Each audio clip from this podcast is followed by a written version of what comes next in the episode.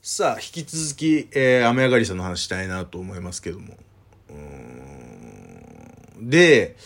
なんかこう、まあまあまあ、えー、まあ、その解散報告会そのものに関しては、まあさっきも言ったような感想でちょっと終始するかなっていう、う、ところですね。なうまくいってない。うまくいってないというか、まあ、ギリギリのバランスかな。あれ以上うまくいくこともなかったかなとも思うけどね。うん。やっぱこう、ナーバスな話題をポップに仕上げるっていうところで、うーん、とはいえ本人たちは、ね、しんどさもあるし、みたいなんで、だいぶ蛍原さん思い詰めてた部分もあると思うんですよね。もうこの2年疲れ切ってる部分もあるだろうし、えー、宮迫さんに怒ってる部分もあるだろうし、みたいなところで、まあ、それをエンタメに仕上げるっていうところで、もう、なんとかかんとかやったなっていうところかな。うん、だからまあ、あれ以上もないのかなとも思いますけど、なんかこ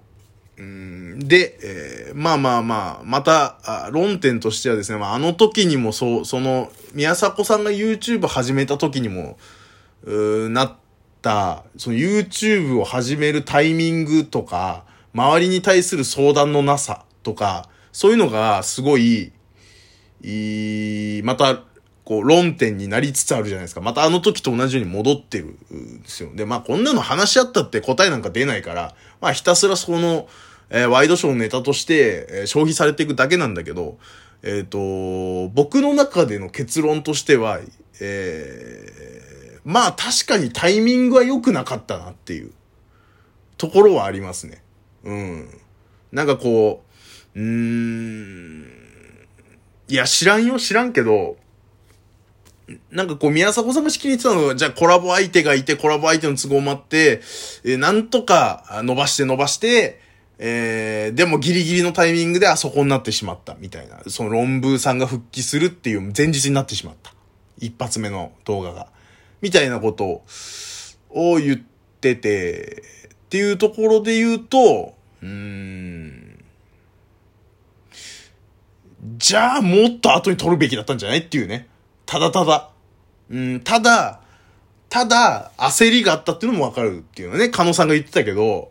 謹慎してるものとしてはもういつまでこの生活続くんだみたいな。もう早くなんかしなきゃ、みたいな、焦りも来る。で、だからそこの部分に関しては、だ後輩のこと一切考えなかったっていうことに関しては、もう合ってると思うんですよ。でも、そんなことを考える余裕がなかったのも、これまた事実なんじゃないかなっていう。うん、宮迫さんにの中にね。うん。で、それはもうしょうがないじゃんっていう。もちろん不義理かもしれない。で、その結果、テレビに対する復帰が遅くなるかもしれない。うん。で、えー、っていうところでやっぱこの蛍原さんとその考え方が合わなかったっていうところなのかな。でも結局のところやっぱその待ってる側と待たせてる側では、やっぱ違うじゃないですか。見え方が。物事の見え方とかが。やっぱそこがすごい差が出ちゃってて。うん、と思うんですよね。やっぱりだからその、人と人でそれぞれの視点があって、みたいな、立場が違って、みたいなことで、うん、なんでこうなるんだろう。で、俺はこうしたいのに、とか、うーん、起きてしまいますよね、それはね。ただ、うん、じゃあ YouTube を始めたタイミングはさておき YouTube をやったことに関しては結構ネットのコメントとかでもそもそも YouTube なんかやるべきじゃなかったみたいな論調もあるしもちろん、まあ、現状を YouTube で食っていけてるわけだからもうそれでいいんじゃないと別にテレビに戻る必要もないしっていうことで言うと宮迫さんの希望はテレビに戻りたい。うん。で、踏み台ではないけども、まあ、YouTube っていうところで、うん、鳴らしていくっていう、うん、道作っていくみたいな、うところもあると思うんですよね。うん、で、実際、宮迫さんめちゃめちゃうまくいってると思うんですよ。宮迫さんのコースとしてはね。うん。で、僕の中でも、その、宮迫さんが YouTube やったことは良かったと思うんですよ。で、それなんでかっていうと、だその結局はその、雨上がりさんの解散報告会であんだけ喋れたのは、あんだけ、まあまあもちろん取って出しでカットも少ないから、う変な空気になったりとか、ちょっと滑ったりするところももちろんあるけど、あんだけ受けに取り、受けを取りに行けて、ね。で、まあ、そこそこヒットちゃんと打てるみたいな。で、ちゃんと喋れるみたいなのは、あれは YouTube やってなかったら、もっとひどいことになってたと思う。うん。やっぱもう芸人って腐るんですよ、喋らんかったら。で、これは、僕みたいなもんでもそう。うん。ラジオトーク久々にやったらもうぐずぐずになるじゃないですか。ね？聞き苦しくなるじゃないですか。で、もっと言うと、やっぱその芸人さんのこの歴史で言うと、例えば極楽の山さんだって、極楽の山さん10年寝かされました。うん。で、えー、最初その宮崎のラジオに一発目戻ってきたけど、まあその前に舞台があるんだけど、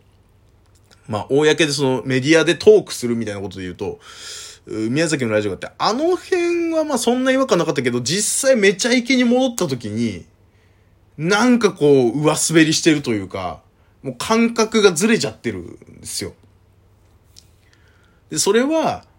でも山さんはそもそもその、肉巻きおにぎりを売ってて、謹慎期間中ね、売ってて、お客さんとも接してたし、要は、人前に立つってことはしっかりやってた。それなりに。テレビという場ではないけども、しっかりやってたのに、やっぱずれてしまう。ね。で、アンタッチャブル。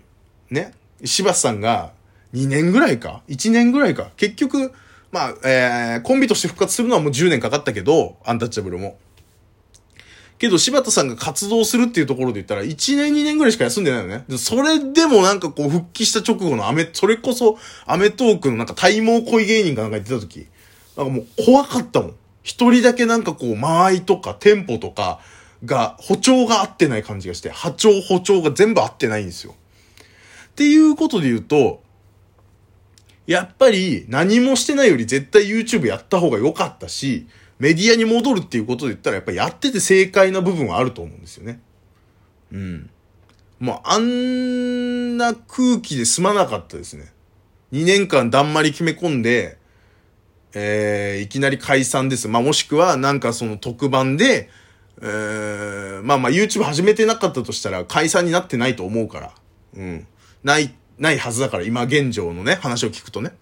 うん。だから、う解散とはならなくても、例えばじゃあコンビで舞台に立つ。まあ舞台に関してはネタとかだったらまああれだけど、トークをやるとかになった時に、もうものすごい感覚のブランクができちゃうんですよ。ずれちゃうし。ってこと考えたら、あれだけしっかりできて、まあそれこそ WinWinWiiin やってたりとかね、ネットで、うん、番組やってたりとかして、すごいその、テレビセット、テレビカメラに対してもそこまで抵抗が、うーあの、なんだろうな、何もしてない人よりかは、抵抗がなかったりするのも、やっぱりもうその賜物だからね。うーん。だまあ、それが結果、解散に結びついてしまったみたいなことに関しては、やっぱりその、宮迫さんが防げる部分もあったのかな、みたいなのは すごい思うけど。うん、だからそれも間違いじゃないし、で、まあ、蛍原さんの言う、その舞台から復帰して地道に地道に行って、た方がテレビに戻れるんじゃないか。まあ、ゆっくり行って、ひっそりまず、反省の姿を見せていく方がいいんじゃないか、みたいなのも間違いではないけど、それで山さんは10年かかったし、まあもちろん同じこの、うーん、謹慎度合いというか、う不祥事の中身の違いとかもちろんあるけど、じゃあ、アンタッチャブル二人揃うまであんだけ時間かかったりとか、うで、今渡部さんが全然戻れてないこととか、ね、復帰しようとしたらもう結果、先にバレて、カットせざるを得なくなったりとか、まあ、ああいうことを見てると、そのコースはもう、今後は通じないと思うんですよね。それは10年前とかだったら、そのコースで良かったと思うんですよ。不祥事を起こした系の人で言うと。うん。けどもう、このご時世に、もうそれは無理だと思うんですよね。だから、うー感覚がちょっとやっぱ古めというか、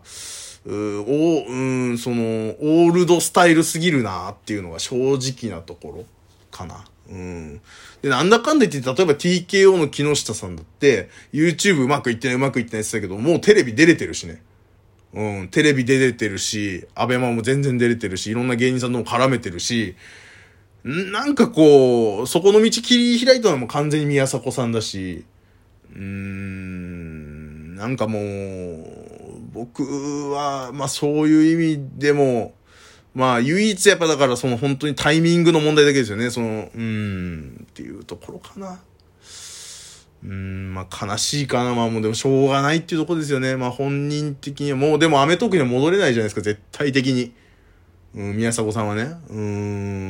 あもうそれもきついし、かといってアメトークが今後ずっと続いていくかっていうともう微妙なラインだと思うんですよね。うーん。もうもはやアメトークじゃないしみたいなところで、結構些細なきっかけで番組ってね、ささ、えー、冷められたりとか、飽きられたりとかするから、うーん、まあタイトルそのままアメトークにしとくとかも含めてちょっと、まあまあまあ、臨機応変に変えるとは言ってましたけど、うん、きついこともありそうだなっていうのが正直なところですね。まあもちろんもう宮迫さんは吉本にももう戻れないし、うん、雨上がりにももう戻れないし、えテレビにももう戻れないし、アメトークにも戻れないっていうところに追い込まれたという、うとこですね。うん。まあ、しょうがないけどね。うん。唯一、今回の件、その YouTube 始めたタイミング以外で、唯一その宮迫さんが失敗したことといえば、えー、このタイミングで YouTube で、あの、整形企画をやったってことですね。なんでと思いました、僕はそれに関して知ってたよねっていう。分かってたじゃん、この辺でやるって。あんだけ大々的にいろんなこと仕込んで、ね、スタジオ建てるのもそうだし、セット建てるのもそうだし、この日に発表するって決まってたはずだし、大体このぐらいの期間、このぐらいのタイミングでやりますよっていうの決まってたはずなのに、それだけは断ってもよかったんじゃないかなっていう。もうちょっと後か、もうちょっと前かで。うん。なぜ今このタイミングでと僕は思いましたけどね。唯一それぐらいですかね。えー、まあまあ、そんな感じ。